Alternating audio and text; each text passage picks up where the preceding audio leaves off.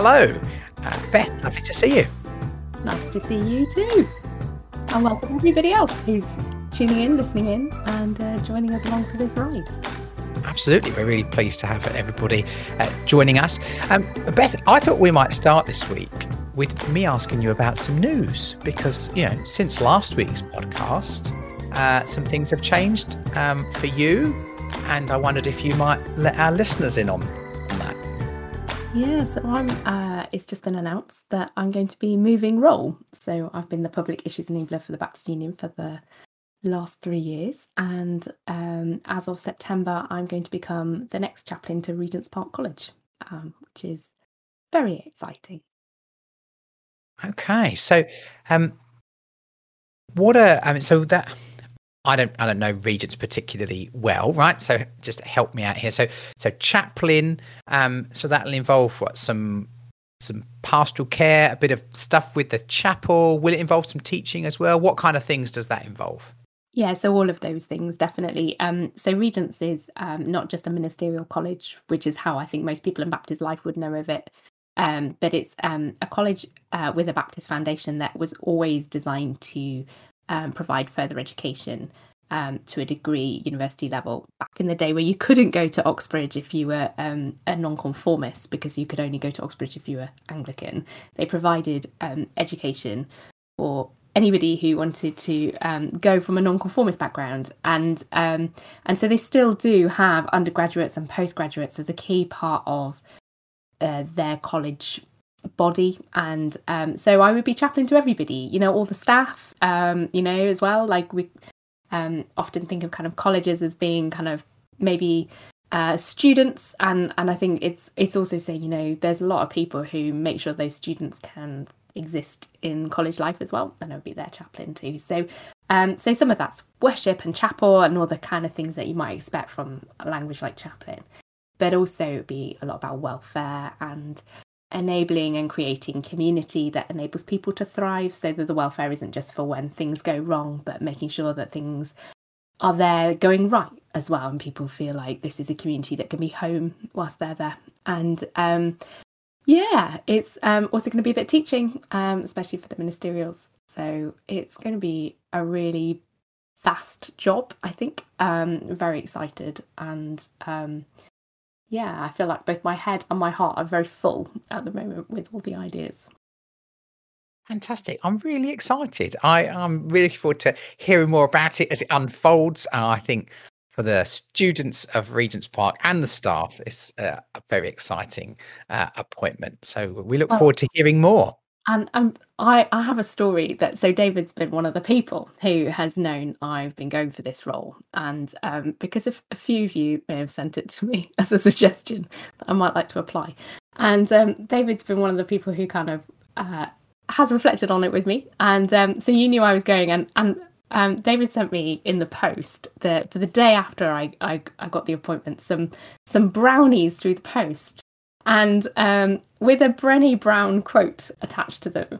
And I love this idea so much. I almost didn't tell this story because I think the idea of Brené brownies is just the best pun I've ever come across, and I will be shamelessly stealing it. Um, but I just, I was such a great gift. Thank you very much. I um, it made me, it made my day. I was uh, already pretty happy, and then I got chocolate as well. So excellent work. oh well, I'm I'm glad they arrived safely.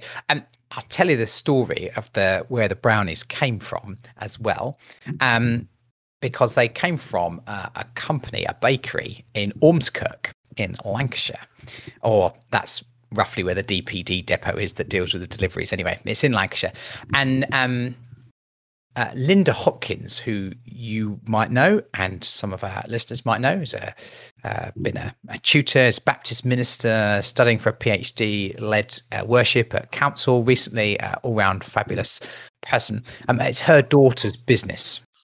Hmm.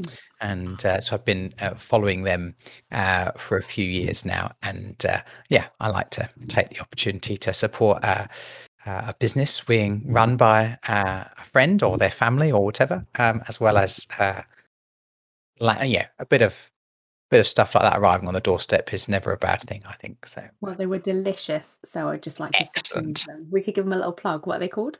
Little B Bakes. So they've got a Facebook page um, as well. I realise that it's a bit of an age thing. I don't know if they're on uh, Twitter or TikTok or Instagram or anything else, um, but I, I follow them on Facebook. But they are delicious. So yes, uh, hat tip to uh, Little B Bakes.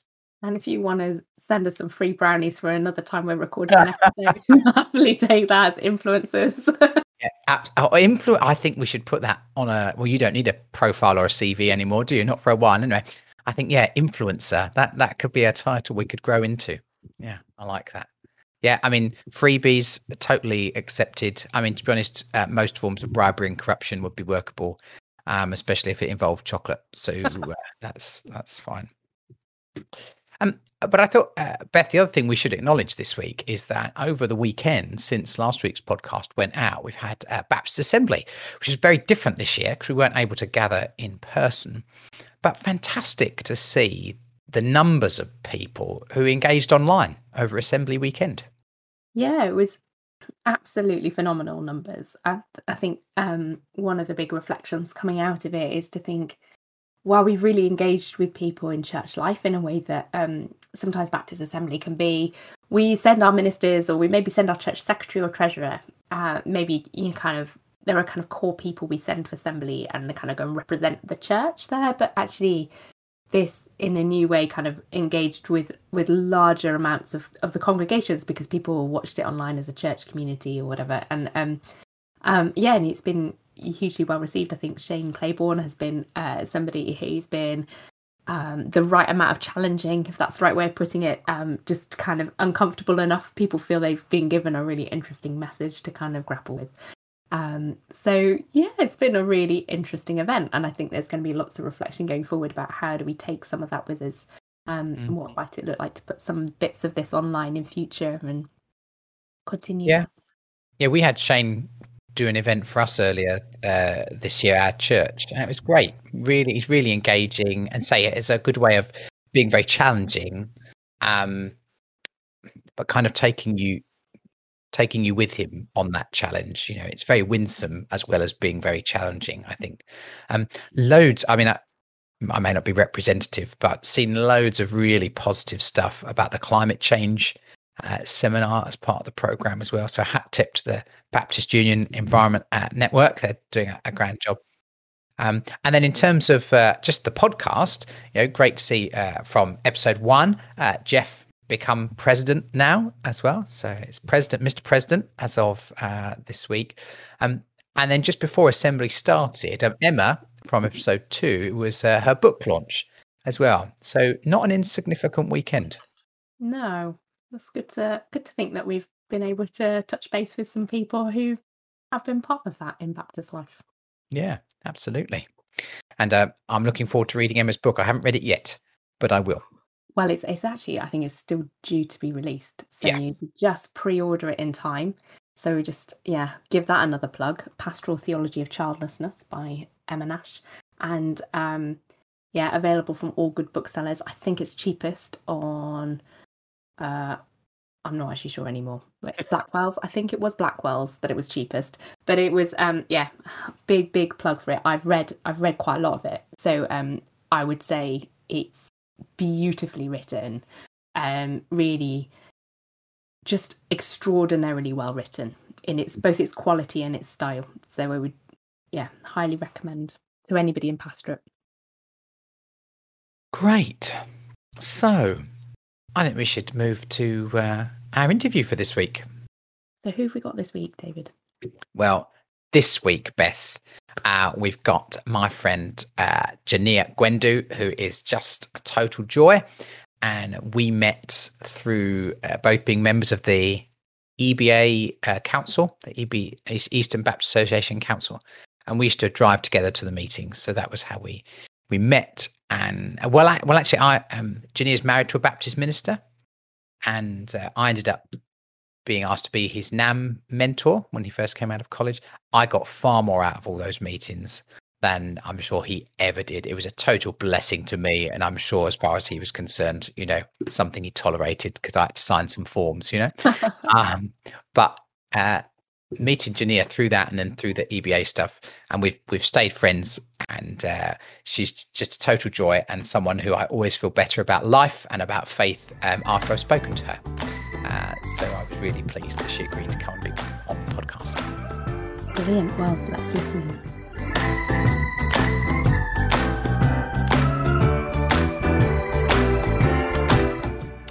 Well, uh, Jania, hello and welcome to our Something to Declare podcast. Thank you for coming on and agreeing to do it. Yeah, welcome, uh, my friend. it's brilliant that you've uh, been able to come and share with us this afternoon. Um, I was thinking about when we first met. Um, I couldn't remember quite how many years ago it was now, but um, uh, we used to uh, jar, share journeys to uh, Eastern Baptist Association council meetings. That was where we first uh, got chatting, I think. Yes. Yeah, and uh, and you are currently um, the chair of trustees for the EBA. You're the moderator, no less. Yeah. And uh, and I thought I might start by asking you about that, if that's okay. I mean, what does that involve? Have you enjoyed it? Yes. Uh, before I say anything about uh, the my role, I should uh, thank you that you have been my role model. Thank you so much. Uh, from the way you have conducted uh, the meetings as our moderator, and even the way you have conducted the uh, meetings as, as the BU Council moderator as well. Oh, bless you. That's very kind. And obviously, a, a, a rich line of uh, predecessors as EBA moderators. Uh, you're absolutely right. but I, it, I, I think you've probably had a lot more challenges to face than than some. Just the things that come up. I mean, how have you how have you found the role? Has it been what you expected? It, if I say it has been what um I have expected, I don't think I will give the right answer. Okay. yes, I don't think you go with, uh, to a job with expectations. But in this role, I went as I am and asked God to equip me. And I would say, yes, I have really enjoyed being part of this great team, being led by our regional minister, team leader, Beth, and his and her colleagues. And the role involves working closely to them. On paper, it's more like a management role. if you read job specifications. But practically, it's working closely with them, supporting them, praying for them, and uh, discerning the mind of Christ together. They are, uh, they are well versed in their jobs, but I think they just needed to know that there is somebody who is there walking alongside them. Hmm. Absolutely. And uh, it's such an interesting role because, as you say, it, I think what it looks like in practice is quite different to perhaps what it looks like on paper. Yeah. Um, and it changes depending not just on on who uh, the moderator is, and the gifts and skills that you bring, but also on the team that you work with. So the team might need different things depending on um, who they are. And you've, you you're working with a totally different team to the one I worked with um, when I did it. So um, you have to adjust sometimes to to your team leader and, and what they need from you. Mm. Yeah, that's so true. And yeah, I, I would say, uh, Beth, yes, I know I'm supposed to be, according to paper, Beth's line manager.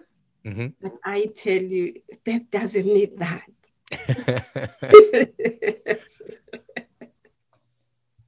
yes, all she needs is a companion, a friend, someone she can trust, someone, someone she can relate to.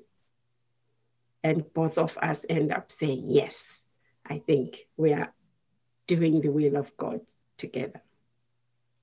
Fantastic. That's so good to hear. Um, now, as part of, as in your role, you've been based in the EBA in Leiden and then in Cambridge. Um, recently, you've moved to Ilford, I yes. think. So, uh, tell us a little bit about the move and what your your hopes for your time in Ilford might be. Yes, uh, we moved to Ilford, and I have to say, uh, it is God who is in control of everything. Probably it will be kinder if I would start by our journey from Cambridge. Yeah, okay. Rather than just starting from uh, Ilford. Yes, we moved from Cambridge because of the church. It had, um, because of the financial situation of the church. They couldn't uh, support uh, a full time minister, so they had to serve the minister with um, six month notice. And the minister happens to be my husband. I must say it was a very, very difficult uh, situation. And yes, I it I did not expect that. I was comfortable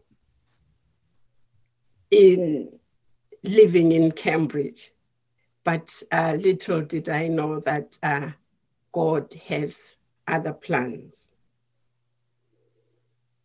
Yes, and I know I'm talking of somebody who lost his job, but let me also say I sympathize with those who lost their beloved ones due to the pandemic. It wasn't an easy situation uh, to think about what the future holds we spent time praying for other people, those who were losing their jobs, praying for those others to get new jobs. But little did I ever sit down and pray for my husband's job. So when that notice came, I was, it came as a shock. And I remember praying to God, and there were so many questions rather than um, as answers. But God never replied to all the questions that I said. And um, the verse in uh, Proverbs chapter 3, verses 5 to 6. I like the um, uh, the message version, which says, Trust God from the bottom of your heart. Don't try to figure out everything on your own. Listen for God's voice in everything you do and everywhere you go. He is the one who will keep you in track. That verse ministered to me a lot. And then the lesson I learned from this was to trust God and also trust His path. Because we believe in whatever way in God, it's God's will, it's God's path. So I learned that. And also, the other thing that helped me was a song by Jenn Johnson, which helped me pull through this phase, which talks about the goodness of God. And it says, All my life you have been faithful. All my life you have been so, so good. So, with every breath that I am able, Lord, I will sing of the goodness of God. And it says, I love you, Lord, for your mercy never fails me. All my days have been held in your hands. So from the moment I wake up until I lay my head, I will sing of the goodness of God. So that was Cambridge. And when I look back, I just need to trust the Lord that He is with me all the time. It's quite a, it's not an easy end to a ministry, but through it, you, you have felt God sustain you, and um, He's brought you to the promised land of Ilford. Um, what's it like? Uh, how are you finding it? Are you settling in? I, I, I love Ilford. I love Ilford, and I will say we have set, settled in well. And my hopes for this community is that they know more about Jesus and his love for them. I know my minister has got this uh, saying which goes Christians grow up in church, but they don't grow in Christ. They sing hymns, but they don't know him. So my, my hopes is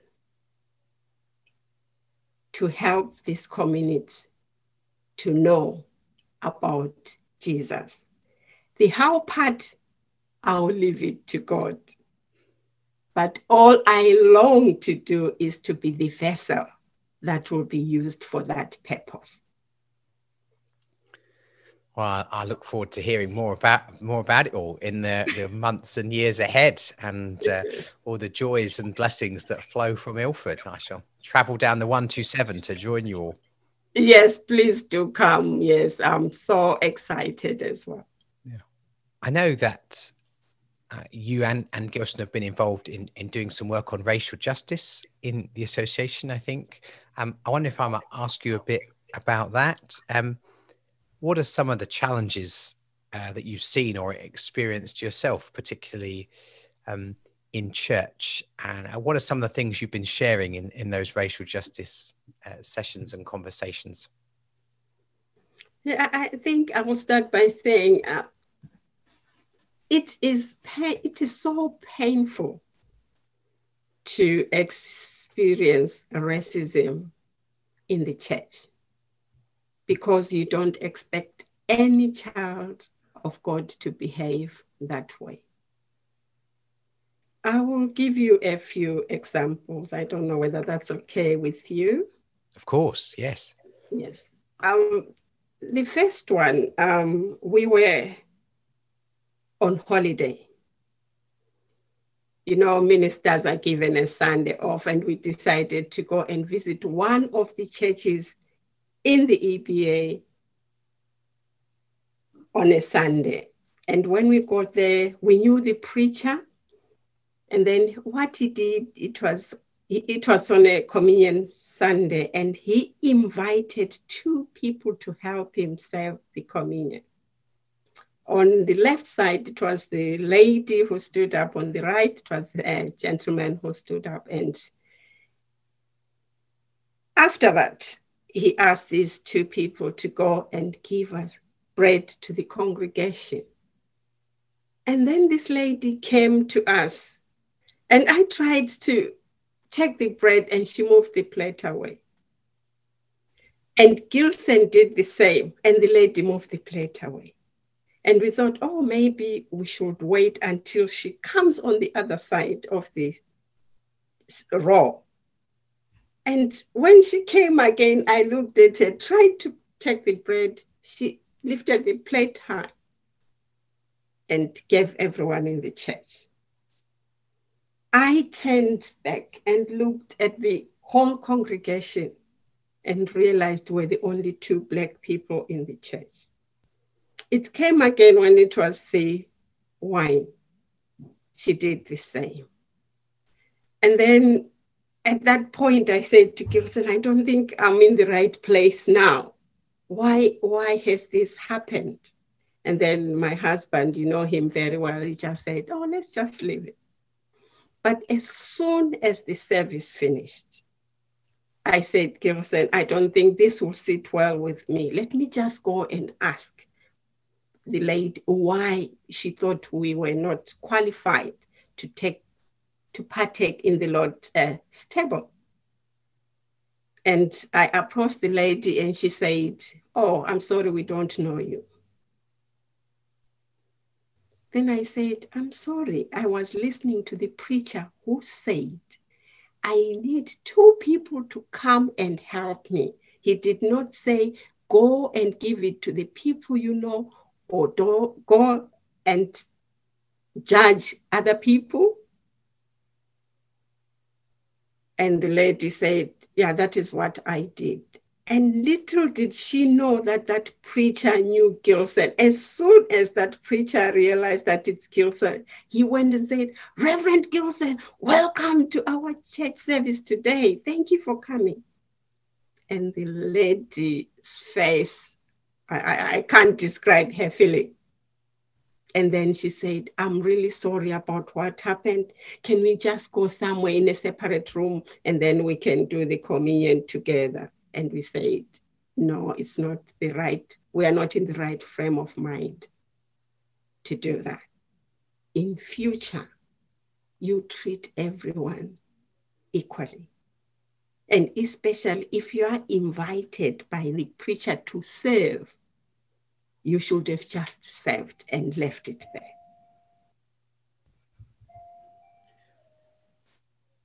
I mean, that is such a sad and such a sad story, and yet a story that is also just. I don't know. How, how do you process that without just being angry? I mean, how, what, what, what did you do after the service?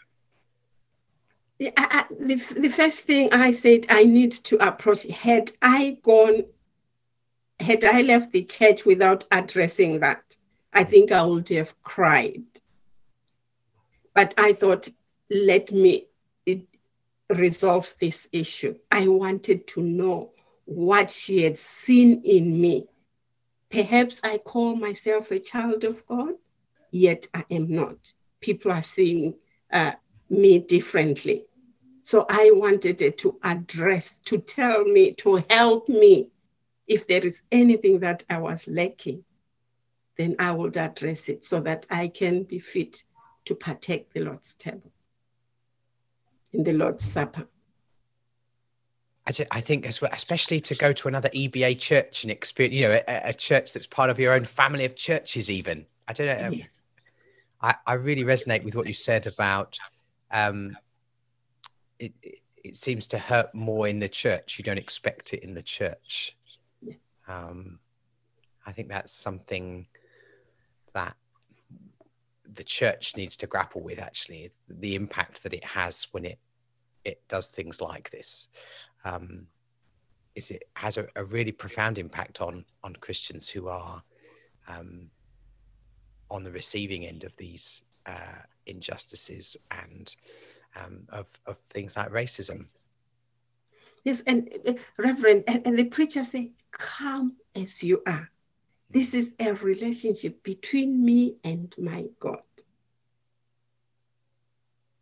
And I know what it means to me and what it means to God. So that was so painful. So, mm. and I had to address that. I don't know if you want me to share another one or yeah. that one is enough. No, be good. Do do share. Okay. And then there is this thing about um, accent. You know, I'm sure English is not our first language, but we have tried from grade one up to primary education, secondary education, university. It's a language that we've embraced. And then when you come to church and somebody talks about, oh, your accent, what does that mean? is God for certain accents or is a God of every nation? It's these little things that people say that they do not realize that they have an impact on you. We try to, English is our second language. Shona is my first language. But here we are, we are conversing in English. But somebody will put you down because of your accent. On another note, we had, uh, I used to work at the hospital and I used to work night shifts for 12 hours from 8 in the evening to 8 in the morning. But, Reverend, I never missed any church service. The only time I missed the church service is when I went for my dad's funeral. But after work, after leaving work at eight, normally they say eight, but you leave the hospital by half past eight. And the church service will start at quarter past 10. You need to go home, you need to bath, you need to eat, you need to rest your feet a little bit. So I used to get to church about 20 past after the first or in the middle of the first hymn. After the service, somebody will say, What time is that? Or they will call it Zimbabwean time. You don't know why I have come to church. You don't know my relationship with God. You pick on these little things. Do they matter? What is more important? And then last one, Reverend, to cheer you up. I'm sorry. it's okay, it's okay. we had uh, one, uh, one member of the church in one of the churches. Some churches have been good, I must say that. And there are some churches that yes, I've found wanting. Uh, we had one member of our church. He clearly said he's a racist and he doesn't like black people to the extent that he was a, um, a lorry driver. That if on the cab there was a black person, he would make sure that he would drive his car towards that person or if there was water on the tar, he would splash that water. He would drive onto that water so that it would splash these black people. But when I went into that church, and this is what he said, I said, I hope being friends with you will help you see what Black people are. So he would come up with questions like, Oh, do you come from that tribe where a man carries an axe and uh, four, five women and children follow him behind? I said, No. Not everything that you see on paper or wherever you saw it is true. So if you have anything, I would love you to ask me and I will tell you more about what we do, what we are. And to cut the whole story short, he confessed in the church that he was a racist. And he said, I thank Jania and Gilse for coming. I was lost in this area. But now I have found people that have shown me what it is to love, who do not look at the outside appearance, but look at what God has put us together for, and that is to love one another. Yeah. I imagine that was quite a, a was it quite a moving moment when he did that? It was. Yeah. It was. And he went, he didn't stop there. He wherever he drove his taxi, he ended up being a taxi driver. He would tell people about that, that I used to hate black people, but now there's a couple that made me ten completely turn around. And now his taxi, he could even carry black people. So it could be even as we chat this afternoon that he's in his cab telling people about you and how being friends with you and Gilson changed him. Yes, unfortunately, he is late. But I know sharing this even with his family, they know this story. Yes, and yeah, they are happy for me to talk about it. Yeah. Well, and thank you for sharing it uh, with us. Yes, and I, I said, sorry, I said um, that it's so painful when it is in the church. Can I just read something for you? Yes, please do. Okay. I'll read you this. Uh, I got this from a friend. It says, Whose father is he? It says, A beggar came asking for food. I told him to come round to the back door and asked him to sit on the floor while I went in, in to bring the leftover food. I brought him food and said, Let's pray. Now repeat after me Our Father in heaven. He said, Your Father in heaven? I said, No, say our Father in heaven. He again said, Your Father in heaven? This extremely irritated me. I asked, Why do you say your Father when I say our Father. He said, Say, it's like this. If I say our Father, then we become brothers.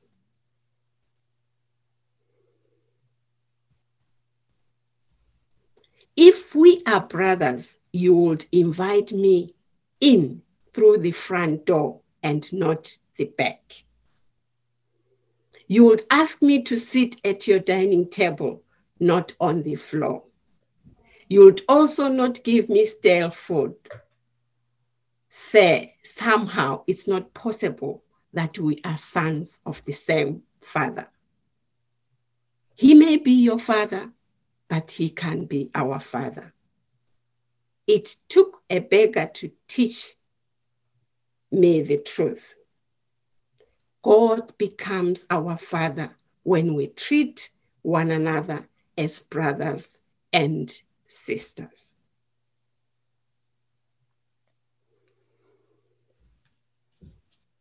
Yeah, thank you for sharing sharing that. I think there's uh, there's something very special in that.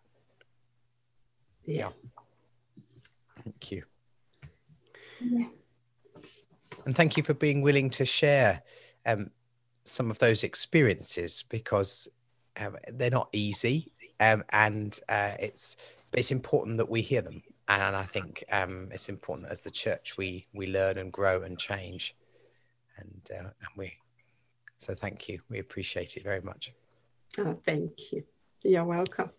Um, my friend we're we're finishing each of our interviews by asking everybody the same two questions. Mm. okay. so I'm going to ask them to you Yes. And uh, my first one is if you had one thing to declare to the Baptist Union in this moment, what would it be?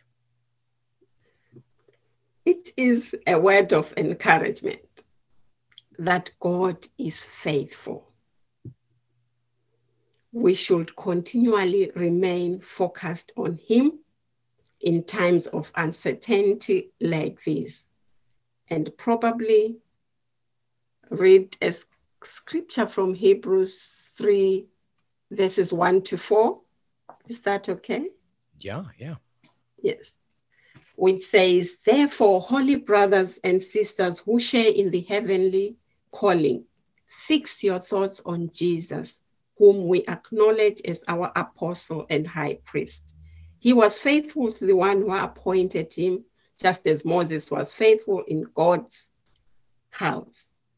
Jesus has been found worthy of great honor than Moses, just as the builder of a house has great honor than the house itself.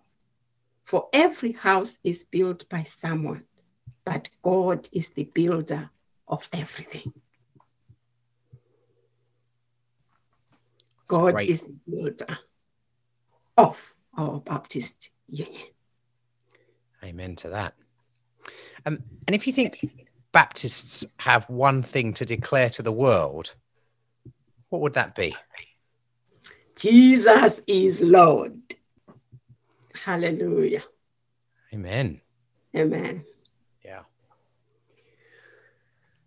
Well, thank you so much for sharing with us.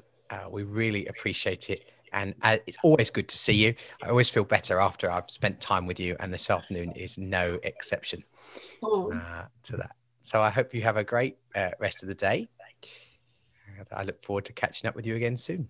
You are welcome. I hope, yes, you have a beautiful afternoon as well. And pass my love to the rest of the family.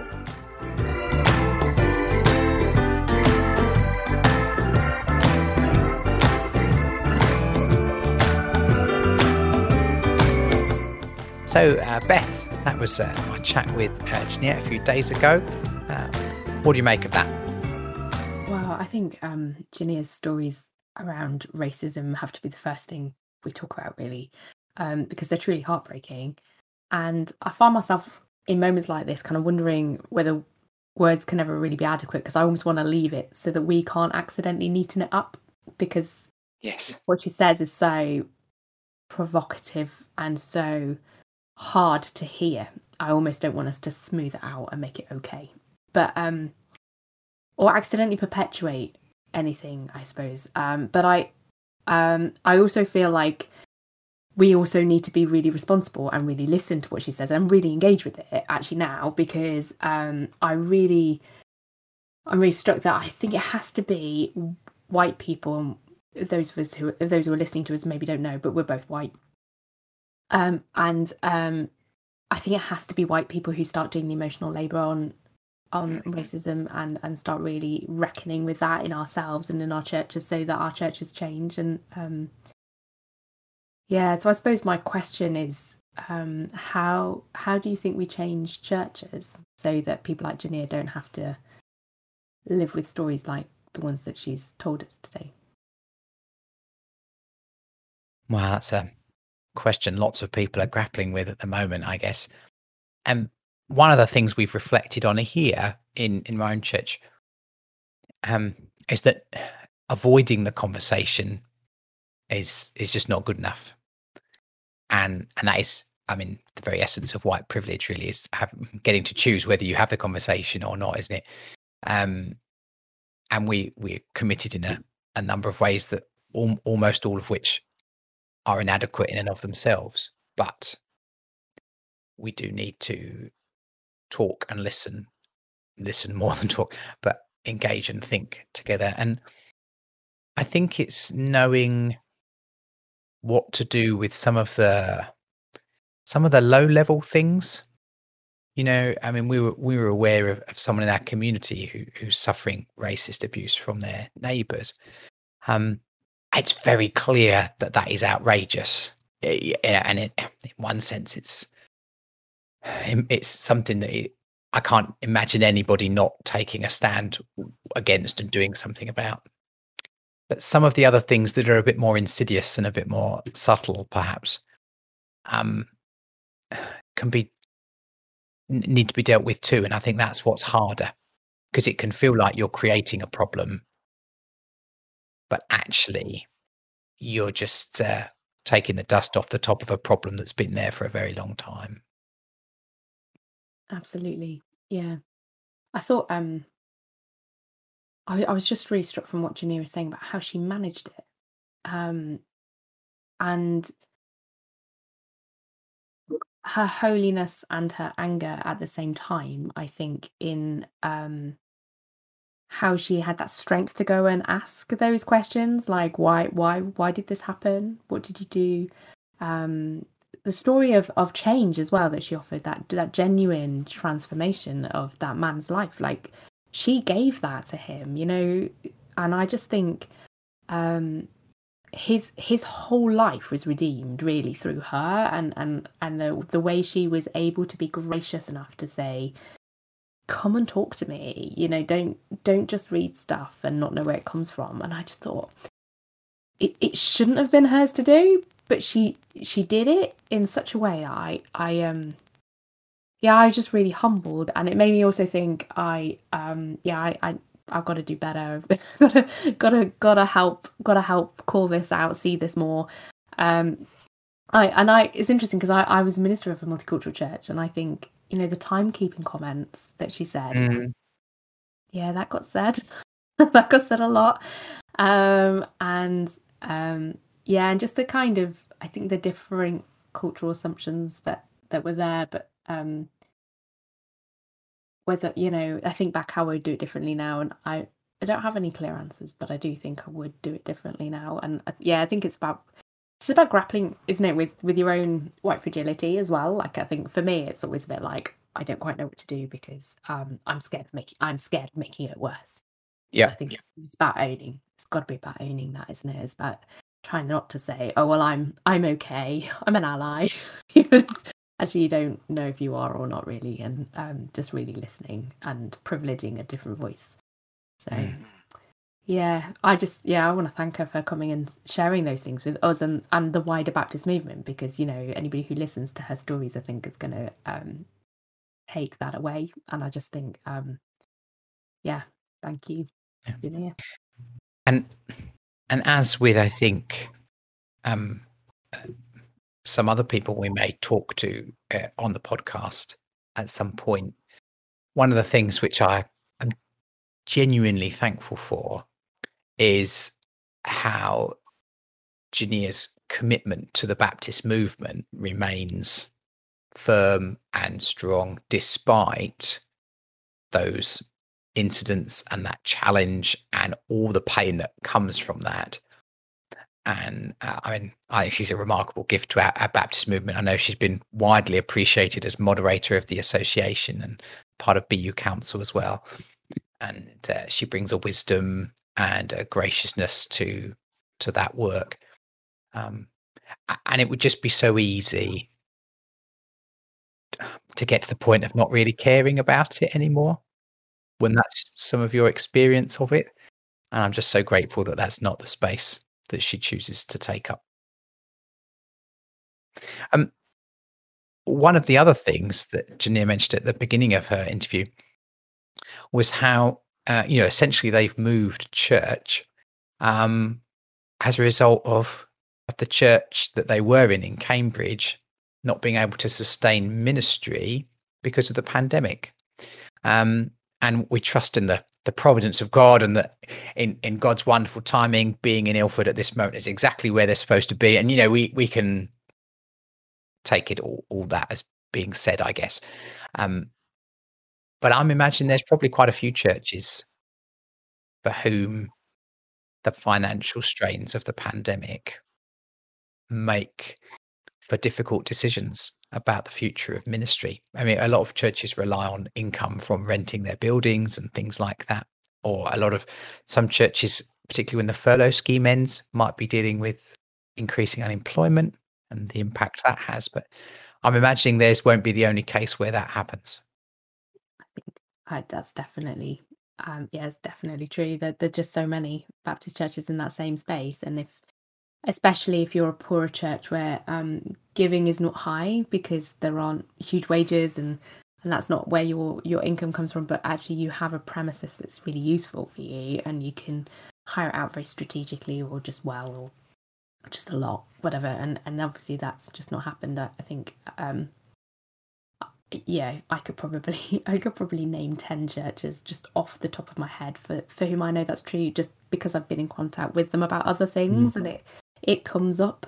And then the, if you think about the fact that those churches then have got no money, and then you think about how that's going to impact everything else as well, because if they've got no money to pay staff, then they're not going to be paying other things, and and how that's going to have an, a kind of a wider knock-on effect actually into the wider Baptist life and kind of home mission funding and mm. I, I that sounds a bit doom and gloom, doesn't it? But I think um you know I, I maybe I, I do believe God, you know God is not short of money. you know, the gospel does not run on money ever. Um, and so there there'll be ways it'll work out. But it's I think in this moment of kind of post COVIDness, really um, thinking about how how is this how is how is this going to go forward? And the other thing I was I was struck with one of the things that Ginny said about when she'd seen big churches supporting little churches and um, and what the impact that that has had, a kind of um, that she's been able to witness on a local level. And I, I really, I guess my hope is that going forward out of this, um, that maybe in some really informal partnership kind of a ways that that churches that have actually been okay through the pandemic for whatever reason have maintained funding, maintained financial life, and are and are doing okay. That there might just be a kind of intentionality about looking after each other because we are so interdependent as a union and i think we like to pretend that we're all i you know our little islands sometimes because it sort of suits us too but um we're so interdependent. We would we would lose something. I'm struck by what jeff said in his um, episode with you about every church um uh being wholly the church but not the whole church. And um I guess I guess my hope coming out of this is going to be that uh, different churches really look strategically at partnering with each other in a way that creates really deep friendships and relationships. And and it isn't just like oh the big church with the money pays for the small church without any money or either maybe the other way around maybe the small church has still got its money and it's fine. Um, but but but kind of actually saying no there's a genuine partnership to be had. What can we gain from you that's not just some sort of financial transaction? Um, yeah that a bit pie in the sky idea but i guess that would no it really isn't. It really isn't. And and i say that because um our, our church here has has done a bit of that and it's been wonderful. And um i mean not that the last 18 months haven't been without financial challenges for us either. Uh, Lord knows uh, that's not true. But actually, uh, the church here has had some intentional partnerships, usually in sort of pioneering situations. Um, but actually, we've tried to create genuine partnerships. So, okay, we might be able to provide some people to help sustain a church weekend, or we might be able to provide some finance or whatever. Um, but we want to learn from those pioneering people we've partnered with. Come and push our boundaries come and share the stories with us. Actually we need to learn and grow as well.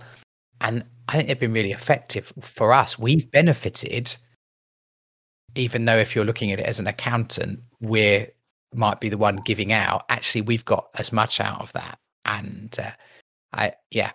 I, I think that actually happens in a lot of different ways across our union very quietly. And uh, part of me loves that it happens quite quietly. There's a number of churches that pay for the church down the road to have a new boiler um, or whatever it is. I think that happens more often than the associations will ever know, more often than we will ever know. Um, and it, yeah, it's part of me loves the fact we don't know, but uh, in a way, it would be good to know this was happening as well because I think we could have some really interesting models moving forward. Um, and it's yeah, lots of little things like that that I'm really encouraged by. Maybe we should encourage people this week to tell those stories. Tell us the story. Yeah, absolutely. We'd love to hear about partnerships. Yeah, absolutely right. Um, well, Beth, I think it's your turn to lead us in the blessing uh, this week. So, well. So, um, as ever, and perhaps particularly um, thinking of uh, Jania and um, all that, um, particularly our, our friends who experience racism are going through, we, we really hold them in prayer um, as we bless ourselves out of.